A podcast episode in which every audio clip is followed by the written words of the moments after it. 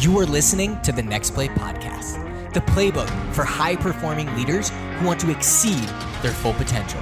From walking on the Ole Miss football team at 5'7, 150 pounds and earning a full D1 scholarship, to coaching thousands around the world and working with massive organizations like IBM.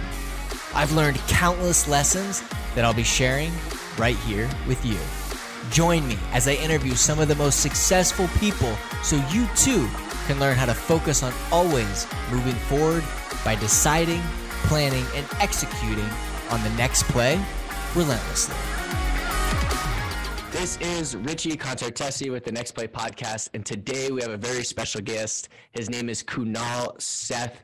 He has built quite an empire in the real estate world, both as an agent and as a business owner. And today he coaches business owners, entrepreneurs, and employees on how to take full control of their financial independence and build a wealthy future by having an action plan and through a first generation mindset, which I know we're going to pick apart today. He empowers individuals to stop holding themselves back with the thought of safety nets and plan Bs and approach their future with the ambition and action plan of someone who has no choice but to succeed like himself. He's uh, built quite an empire of EXP. He's got 140 uh, roughly. His company internally has about 38 people on his team, um, and he's continuing to grow very, very fast. So, uh, Kunal, uh, really, really lucky to have you on. So, I appreciate you being here. Richie, thanks for having me on the podcast. Super excited to share with you my journey, my wins, my losses, my lessons learned to the listeners of your podcast. Yeah, yeah, and I'm definitely going to dive into that because I think there's there's a, there's going to be a lot of big takeaways. I'm I'm really excited um, as well. So um, let's just start. Let's just start with the simplest of it. Um, Kunal, how did you get into business? And then I want to really dive into a lot of the tacticals and stuff like that. But how, how did you get into business? So my background is I came to US to go to grad school, worked in corporate America for over a decade but I'm a kind of person I need to be doing something at all times. So my last job, I worked for an oil and gas company where I would travel all over the world. I would get one month off and one month on, on off schedule. So in my downtime, I said, you know what, let me get my real estate license. And I started doing real estate part-time in 2013. In those six, eight months, what I saw in terms of success, potential, I saw the sky was the limit. So end of 2013, I left corporate America and started doing real estate full time. So 2014, I partnered with my brother-in-law and started the real estate team out of the Texas market. Nice, nice. And that was for Remax, right? Correct. So my brother-in-law was a veteran Remax for 20 years in Boston. He moved from Boston to Houston. He joined Remax. When I got my license, I said, let me hang my license with Remax as well. So we were with them as a team from 2014 to 2018. Got it. And now, so are, was it? Do you do real estate investing as well, or just selling homes as an agent? Well, if you're a licensed realtor, we see opportunities in the market before anyone else does. Right. So as a realtor, I take advantage of those opportunities all the time. If it's a great deal, why don't I buy that home? So over the years, I've acquired a few assets in the Texas market. So yes, I do my own investments, both residential and commercial, but primarily my team services clients in helping making the right financial decision in real estate. Got it. Okay. So, and so what, what made you transition to, from Remax, which is well known to, to EXP? Sure. So e- EXP is a gr- relatively new company, about 14 years old, but Remax, Keller Williams, great brand, great companies. Over the years, I realized if you want to be successful in real estate, it's not about the brand behind you, but what brand you build for yourself. Right. So when I was a brand new agent in 2014, we created these marketing campaigns, open house signs, two feet by three feet that had a logo on it. It's a Seth Brothers logo. And we would blast the market with open house signs and marketing, all of those things. Over the years, we realized we had success because of our brand and the brand behind us, Remax, Keller, EXP, did not matter. So as we're growing a team and organization, Richie, we primarily had three roadblocks with the, with the Remax model. First one, cost of doing business. As a successful realtor, I could pay all my bills to Remax on a monthly basis. But when I was recruiting a brand new talent onto the team, they were expected to pay a chunk of change every month to Remax, whether they were producing or not producing. That is a roadblock for new agents. They don't have money lying around to pay to a Remax or pay to a Keller Williams. Second roadblock with the Remax kind of a company, it's a franchise-based company, which means if there's a Remax office in a specific market or zip code, if you want to open an office in the same zip code or market area, you cannot do that because it's franchise-based. There has to be a, a territory where they approve another Remax office opening. Mm-hmm. Third one, Richie, was over the years, with the office that I was part of, their policy was they would not hire a brand new agent into the office unless you joined a team. So I would recruit brand new rookies, agents into my team, train them, coach them, mentor them, make them successful. To me, success means you got to earn at least $100,000 in commission. But once they will reach that level of success, they would say, you know what? I don't need the Seth brothers. And they would leave the team and go join Remax. So over the years, as we were growing, doing mm-hmm. more and more in production, we realized our long-term growth was not aligned with a franchise-based model, which happened to be with Remax. So 2018, our team sold about 240 homes. We did about 68 million sales volume. And we were this close to going independent, starting our own real estate company, Seth Brothers Realty. So the cost, no barrier, it would be low because it's our company. Right. Location, I can open office anywhere. But third one, recruiting agents into my own brokerage. In time, they would also leave my brokerage. But my presence is in the Houston market. I'm not known beyond Houston. Agent attraction, building organization would still be a roadblock. And here came along EXP. EXP says low cost of doing business. I can open office anywhere in the country, let alone in Houston, Texas. Third one, they have a revenue share model. I have an ecosystem. Some agents join the Seth Brothers team. Some agents join EXP and some train and coach mentor move from one part to the other part. But essentially, when I have 198 people associate with me, their success becomes my success. Even when they leave my team, their financial interest is my best interest. So over the years, we realized the model of having a virtual real estate company like EXP is more aligned with long-term success for the team. Yeah, because they could be anywhere. So how do you go about keeping your keeping this this group of 198 people organized and producing and like how do you do that how are you so, doing that so most of these agents that we have in organization about say 80 90% are houston based some are in different cities different states you know a couple of them are in mexico colombia india south africa oh oh it's all over the world all over the world oh. the exp actually is in 21 countries today it's become a global company with over 80000 agents so to answer your question you know EXP is a virtual real estate company. It's a Netflix of real estate. It's the Amazon of real estate. So we have a lot of virtual training, coaching, mentorship that we do. Three years back, Richie, if someone told me get on a Zoom call, I like Zoom. what are you talking about? I have no idea what Zoom is. But today it's it's like second language. It's like Uber. Same thing. So when we have the virtual platform, the training, coaching, mentorship, the engagement, we all do it virtually. But I personally have a big office, physical office in Houston, Texas. On a weekly basis, we have team meetings over here. We bring in business coaches, mentors. So we're almost like a hybrid EXP, a virtual company. What we made the decision of having a physical space, this way we can collaborate more, bring people in. And that's why training, coaching, agents, doing role plays allows them to get more success on a daily basis. Yeah, absolutely. So how, how do you set that up internally? Like, do you, um, is it something that you do weekly with them, monthly, or is it all pre-recorded? Is it what EXP provides, or is this something you've built out? So what EXP provide, that's just a platform. Anyone can go to EXP World, get the virtual training. What we do over here is on a daily basis, me and a business partner spend an hour every day Monday, Tuesday, Wednesday, three days of the week, my business partner does one hour of agent hour, which is in person at the office. Team members, realtors from organization come in and we have open discussion, how the market is doing, how we, how we can be more productive.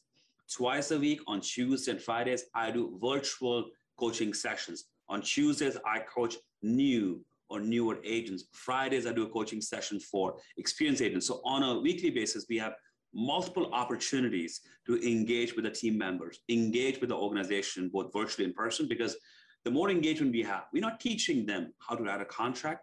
That can be outsourced, that can be done. But when someone asks you the question, how is the market doing? Interest rates are going up. How should I pivot? Whether should I buy a home, not buy a home. Those are kind of dialogues and engagement we have with the team members that gets them in the mindset that, you know what, when they're at a networking event or an open house, when they're thrown that question about, hey, I think I'm going to wait off, not buy a home today because interest rates are going up. How do you handle those objections? So it's more of live training, coaching, mentorship that we provide that gets our team members exponential success. Love it. So, what is first generation mindset? Fantastic. I'm glad you asked that. So, I'm a first generation American. I came to US about 20, 21 years back. And there's one thing in common where when you first come to America with a whole lot of nothing, we do whatever it takes to be successful. I'm not sure whether your father, your grandfather, somebody in your family came to US at some point of time. So in, in, intuitively, you would think first generation is all about being the first one to come to America. But first generation mindset applies to everyone under the sun. You could be the first one in your family to go to college, first one in family to be an entrepreneur, first one in family to quit your job, first one in family to go from small town to big town. Now, as you flourish, and let's just say your father, your grandfather was the first one to go to college, Richie, I can promise you they would have finished their college in four years and they would have known what their major was very quickly. Now, if today your college education is being funded by the government or your daddy's paying for it, you may take four or five or six years to finish your graduation. You may not even know what your major is because you take it for granted. So, mm-hmm. first generation mindset is about taking nothing for granted. Waking up every morning and saying, you know what? I'm going to do whatever it takes to be successful. It happens very common, Richie. Yeah. When a business owner passes on the business to their kids or grandkids, they will never work as hard as a father did or grandfather did to start their business. So first generation mindset is about waking up every morning and saying, you know what, what am I going to do today to bring excellence or success, not just to me, my family, but to my kids and grandkids. I really like that. So, so do you teach that? Like, is there is there like a um, a curriculum or a way that you teach that with your staff and your team members? So I don't have a formal curriculum, but you know, I'm the kind of person I'm fired up, motivated 24/7. I'm not sure what happened, but when I was born, Richie, I was born with batteries included. I can run all day long. Some I've never people, heard that one before, but I like it. but some people need to be wired up, pushed at all times. So when I'm engaging with my prospects, my team members, people I coach and mentor, I instill the values of being hungry, being motivated, being driven at all times. And I, and I, the message around that is you got to have the first generation mindset.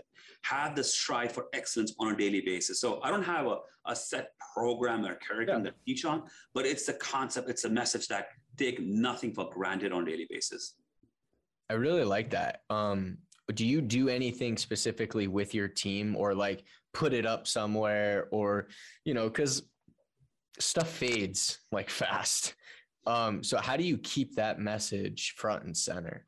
Sure. So I'm in the process of building on this message, building on this platform.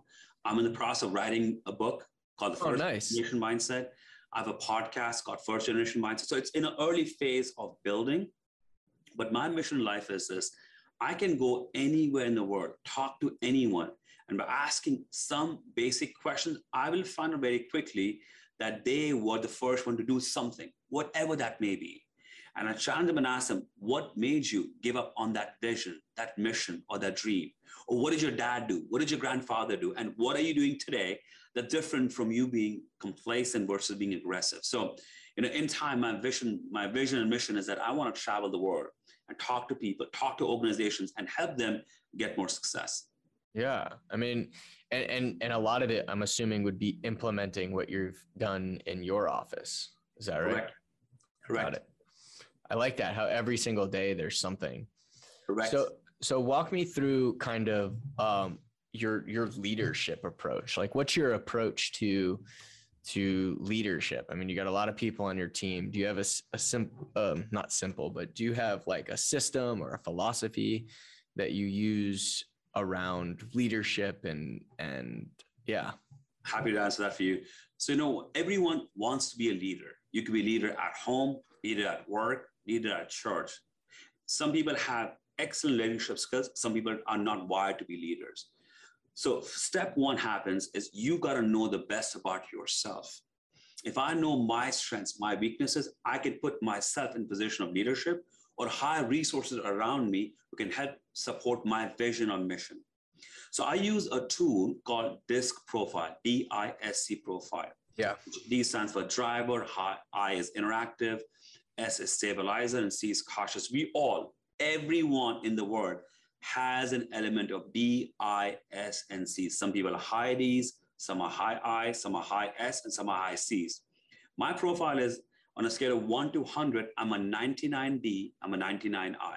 I'm super aggressive, I'm outgoing, I'm not shy to talk to people, and I take a lot of risks. Somebody who's high S, high stabilizer, and high C, extremely cautious people. Before they take a step, take a action item, they will evaluate, over evaluate, do all the due diligence, and then take action. I take high risk. So to be a leader in any organization, first you got to know your strengths, how you're wired. Now, I'm not saying there's only one leadership style which can lead to success in organization. However, knowing your style, and if you are the leader of the company, and if you are, let's just say, high S and high C, find somebody in the market who can complement your skills and bring them in a position of success within the organization to offset what you're not good at. So I'm a super high DI. My business partner, my brother-in-law, Sonit, he's a 99, 99 SC, complete opposites. So when you ask me, hey, Kunal, what do you want to do today? I'm very direct. Here's what I want to do. You want to go out for lunch? Yes, I want to go out for lunch. And that's exactly what I want to eat. My wife, the same thing. She's a high SC. You ask her, she says, honey, whatever you want to do.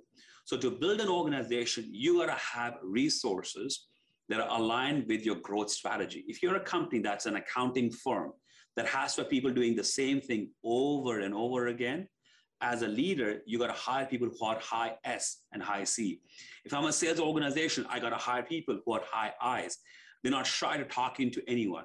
So to answer your question, organizations are built around leaders. But beyond that, you got to first have the underlying understanding of your leadership team skills, their strengths, and build around that. When those building blocks are put in the right position of success, then the organization becomes unstoppable. Yeah. So is that the first thing you do with your when someone joins your team? You have them go through that?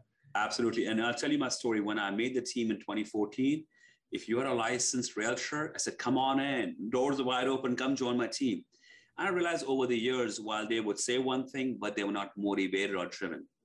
A few years later, I believe in 2017, we started adapting the disc profile strategy to evaluate resources. So now when we recruit people, I really do not care how many homes they've sold, how much commission they've earned, or how many years they've been a realtor.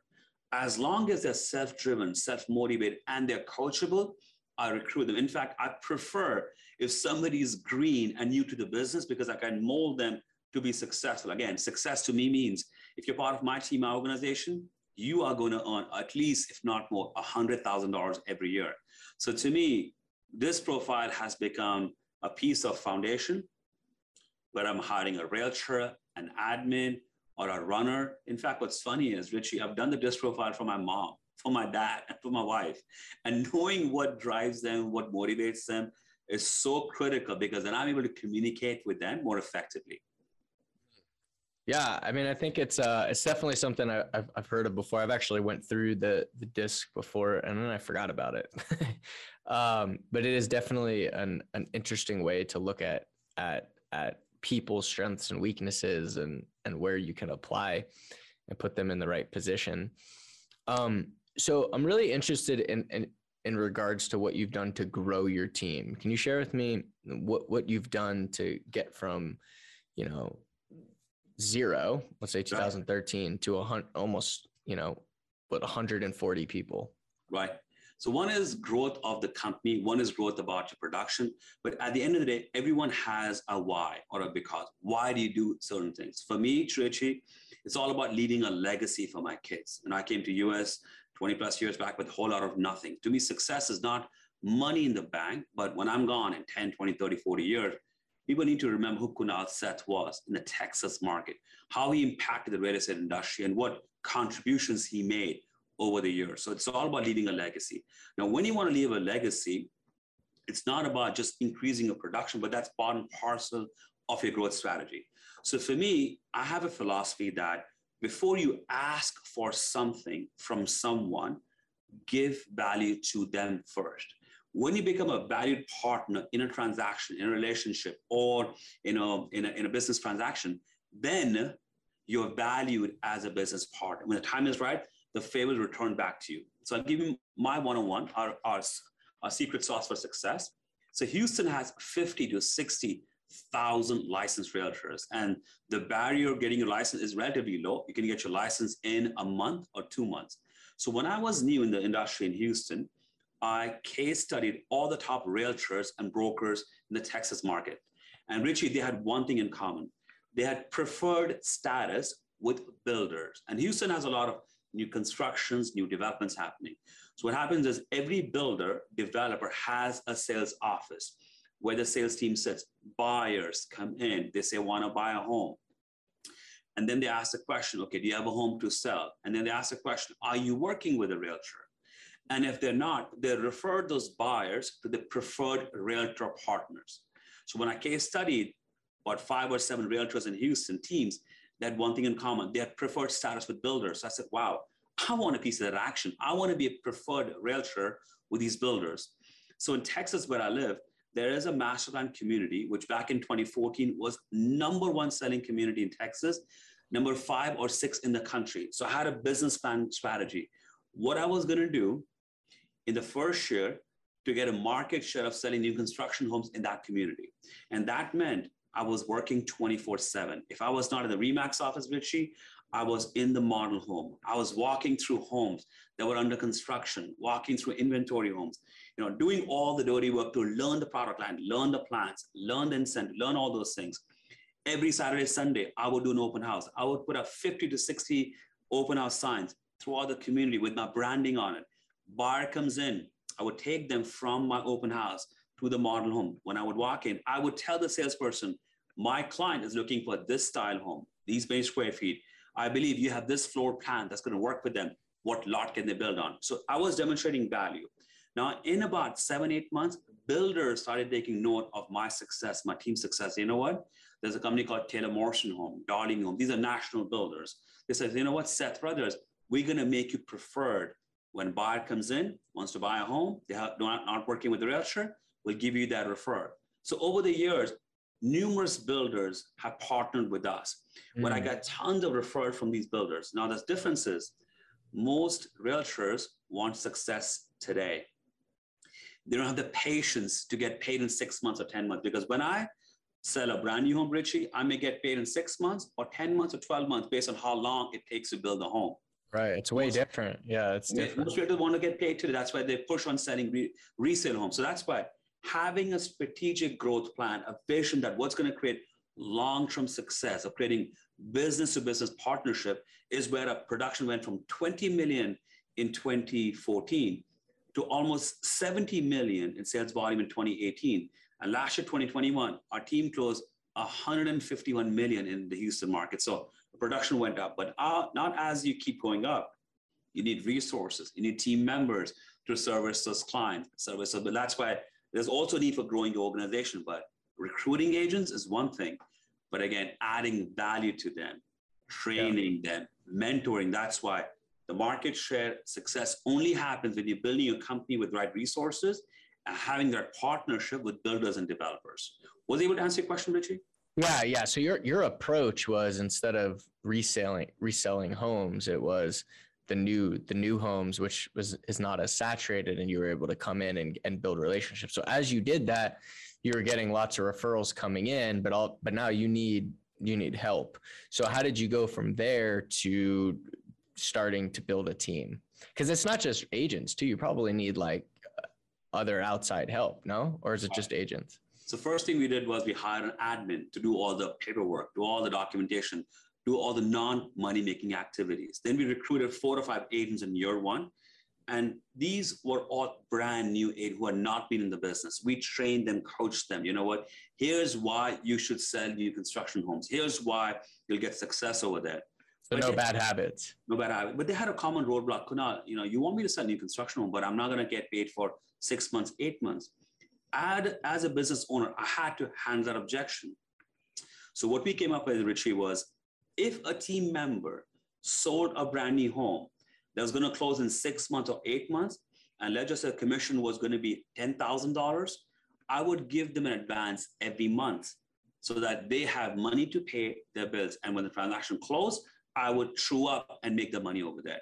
But giving an agent financial success that's aligned with long-term vision of growth of the company is a strategy. Yeah. Because if I recruit somebody and say, go sell new construction home, and they would say, no, man, I need money now to pay my bills. If I sell new construction, I'm not going to get paid for six, eight months. There won't be a line. So again, we had to have a game plan. So that's why our recruitment strategy will align with that vision. And as we brought more and more people, when we had a bigger workforce, a builder would say, Kunal, I'm actually out for this weekend. Can one of your team members sit in the model home and talk about product line? Well, we, of course, we would do that. But in return, we would get so many leads, so many referrals from buyer walking through those doors. Yeah. So how did so I liked that strategy of of paying upfront um, or or spacing it out over the period of time. Um, so how did you how do you go about your coaching? Because you, you've mentioned a few times that you're coaching them, and I know you had those five you have the five sessions. What's your kind of process when it comes to coaching your team members? Do you do it weekly, daily, um, individually, or group in a group session? What does that kind of look like? So currently I'm doing in all of the above. So I do group sessions, I do I do individual sessions, I do sessions in person, I do sessions you know over Zoom. I'm the kind of person coaching somebody or pushing some somebody gets me fired up. Some people wake up in the morning, they gotta have the coffee to get going. For me, it's about bringing clarity to somebody else, gets me going. So I'm very direct leadership style person where there's no BS around me. When somebody says, I want to do something, I ask them a lot of probing questions, evaluate their why, what the drivers are, what the roadblocks. And that happens because, Richie, in my previous life, when I was in corporate America, I was an auditor. So I'm wired to ask a lot of questions and dig deep and figure out the root cause for the problem. So now so you audit people. I audit people. And what that helps is most people are not even clear about their vision, their mission in life. Well, when they engage with me, I build up blocks. Okay, let's evaluate why are you in this business? What's important to you? What's your driver? For some people, it's I just want to make a lot of money. For some, it is I want recognition. Some of them, it is I just want to provide for my family. So once I know their whys, then I evaluate certain growth strategies that align to bring more success to their whys. And I love doing that. I can do that 24 7. Got it. Do you do it? Do you do you find that you have to do it all the time with each person or you only need to do it one time? Oh, you know what? I wish somebody would would teach someone to be physically fit, but you got to have a personal trainer, a coach that coaches you on a regular basis. So the way I function, Richie, is I have group sessions and I seek commitment from these resources on a regular basis. If somebody's regularly showing up for my group sessions and they're committing to their own success, following through and doing things I direct them to do, then I pull them away and do one on one sessions with them. So my philosophy is I will be as micromanaging you or as macromanaging you based on your needs. Some of my team members, they just need to be talked to them once a month. Some of them need constant push, constant coaching. So adapt my coaching style based on their needs. But I would say, no matter what level they're in, everyone needs constant touch point. But I would say at a minimum, I talk to everyone once a month. And now is that a whole, was it 240 or 140? I can't remember. I think it's 100. We have 198 people in the organization. 200 and then 37. So do you meet with those 240? There's no way you can do that, right? Do you have like a, a whole like setup that you have? Yeah, for those, to- what I do with Richie is I do more of virtual coaching training with them people who are in my on my team or physically in my office, I meet with them combination of in person or Zoom. But here's a great part: I am not the expert in everything. So no. I also believe that there are certain skill sets that I have and certain skill sets I do not have. So I outsource strategies. I bring in subject matter experts to join on those calls, join those sessions, and then help my team members, organization people to get better. So I have an understanding of social media marketing and branding, but I'm not the expert. But if I have a resource who's good at that, I bring them in to add the value to the team members.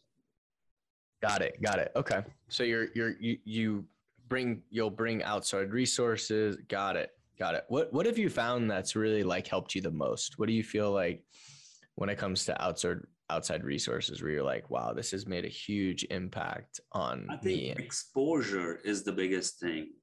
And most people don't take the time and effort, energy to getting exposure to people or to opportunities.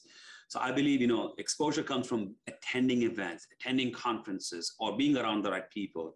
And in 2021, while we were dealing still with COVID, I went for 25 to 30 conferences outside the state of Texas. Oh wow. Every opportunity I got. This month, I've already gone for two. I have another one coming up next month, next week. Now, when I go for this conference, I'm looking at leaders at the conference, engage with them, talk to them, learn from them. What I learned, I come back and apply in my business, share with my team members, share with the organization. So secret sauce is most people get complacent. Oh, I reached that level. I know it all. I don't need any more knowledge base. But getting trained, coached, mentored is truly the best way to get and get more success. You don't know what you don't know. Correct. And also, you don't know what you're like. A lot of people, most people can't see their own potential either. So if you don't have any outside forces, you're only stuck to what you believe. And it's usually much smaller than reality. Correct. You can't see the picture while being inside the picture. You have to step outside, look at the frame from outside, and then see the picture. That's where having an outside force, outside mentor or coach who can see the big picture, what you're doing, what you're not doing, and how you are doing in terms of other leaders in the organization on the market. That's what outside perspective is so critical. That's why being coached and mentored is critical. So, what's your next play? What my next play? So, I believe that you know, as a licensed realtor, I tell all my clients that you know what, do not lease, do not rent, own your own home why pay somebody else's mortgage? So three years back, the space I'm sitting in right now, we leased about 7,000 square feet space in Houston area. We pay almost $17,000 a month Seven, rent, wow. Right? That's a lot of money, but then we have business partners, we have lender, home insurance, home warranty, people who are in my physically office and they pay us rent. But two and a half years back, I bought a parcel of land in Houston, about 1.1.25 acre. I'm currently building a 22,000 square feet building in Houston this building is going to be ready by October of this year. It's a $10 million project. And the way it's designed, it's a three story building. Now, as a commercial investor or a landlord, we are wired to maximize the leasable space. Every square foot, every square inch, how do I put more space to lease to tenants? My vision is different. On the first floor, it's designed just for events, just for activities. There is no leasable space. It's an amenity space. Second floor, third floor has 8,200 square feet on each floor. Our vision is in each on each floor, we'll have a collaborative space set up. I'm not going to lease 3,000 square feet space to our lender title company, but I'm going to set up you know, 12 by 12, 12 by 14 individual offices. And as a partner with lender, home warranty, home inspection, anyone who's in this business, I'll tell them, you know what, come join my space, be in my space. Let, let's have a collaborative environment because when I bring in realtors or clients in, you can extract success from them. So next big play for me is, you know, being a commercial space owner of 22,000 square feet space, make this as the headquarter for coaching, training, mentorship, bring traffic through and bring mutual success. I love it. And you're going to do the same thing. You're going to do the week, you know, the three calls your partner, you're going to do yours, but you could do them live with yep. like, in fact, our vision also is to have a radio station in our space on the radio station, we'll have, you know, daily talk shows and daily all that. I also have vision that I've set up a space for, you know, a video, video setup where you can do a video conference, not video conference, but, you know, like a live TV show with anchor sitting, have a talk show. So again, those are part of the vision. And the next three, six months, we put those pieces in place because the more people who drive through the building, drive through the space, the more collaboration we get. I truly believe, Richie, everyone wants to be successful. And the only way to be successful is to be known. If you are known, some will like you, some will dislike you. The ones who like you, some will trust you, some will not trust you. Now, when you are known, liked, and trusted, that's when you get business. But to get known is not easy. I mean, what you do for a living, you know, your podcast is a platform for you to get known. Radio station, ad campaigns, social media, the more known we are. So that's why having a physical space will get us more known in Texas market, drive people through. And then in one year, five years, 10 years, who cares? We're going to get success from those people coming through our doors. I like that. Is that is that the greatness factory thing that that yes. Burt talks about? Okay. Yeah. So yeah. I have we have hired a business coach. His name is Michael Burt. He's based in Tennessee. He's a championship, women championship basketball coach. He's been a coach for the last four to five years. And Coach Burt has this concept of greatness factory. Really, it's really smart. Yeah, where we manufacture greatness. Yeah. It's collaborative space. So currently my office, we're 7,000 square feet space. You can see back over there. We've set up about 3,000 square feet space as the greatness factory. We coach, we train, we mentor. So when we get to a space in next six months, we're gonna have a floor set up the same way. I like that. So, uh, do you think that the future of like, you know, office space in general is going to be single offices? Absolutely, yes. So, no, when you why at, why is that? Do you think that's just because uh, there's going to be less big businesses, more small businesses, less employees, more entrepreneurs? I'll answer that for you. So, if you look at some trends, the most search criteria on Google right now is not can I quit my job? It's how do I start my own business? More and more people want to be their own business owners, entrepreneurs today. Now, when I'm a new business owner, entrepreneur, I don't have the financial means of getting a big leasable office space. Right. I have a you know office, have a conference room, have a training room. The the collaborative space, when you look at WeWorks or you look at Regus or you look at one of these, they have collaborative space. You rent an office, but there's no collaboration. The future lies in having close proximity to leaders in your market, close proximity to people who are like minded as you. This is where people coming into a space where they may have their own office, 12 by 12, but the amenity space have multiple, multiple conference room, yeah. break room, training room, collaborative space. They have ping pong table, foosball, whatever it may be, that the energy level stays high. I would rather go into that space than lease four or 5,000 square feet space, have all the obligations, and then you know what? What if market shifts again? COVID, nobody knew what was going to happen because right, right. So now business owners are saying, you know what? I don't need 4,000 square feet space. I need two offices, and right. the rest is amenity space. So when we committed 10 million dollars in this project, it was not an easy decision, but we believe we had the right strategy for long-term growth. So you know, that's an interesting thing, and I think it's a it's an interesting concept what you're talking about. Do you think that's that's that that you know there's this big thing to starting your own business? Do you think anybody can do that? You think anybody can start their own business?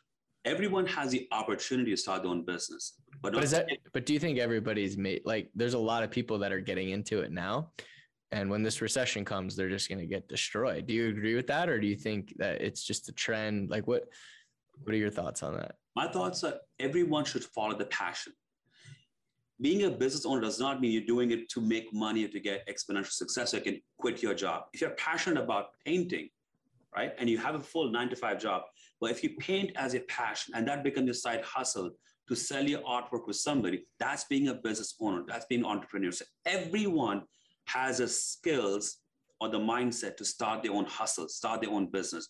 However, not everyone has the mindset or skills to make their only source of income or a living.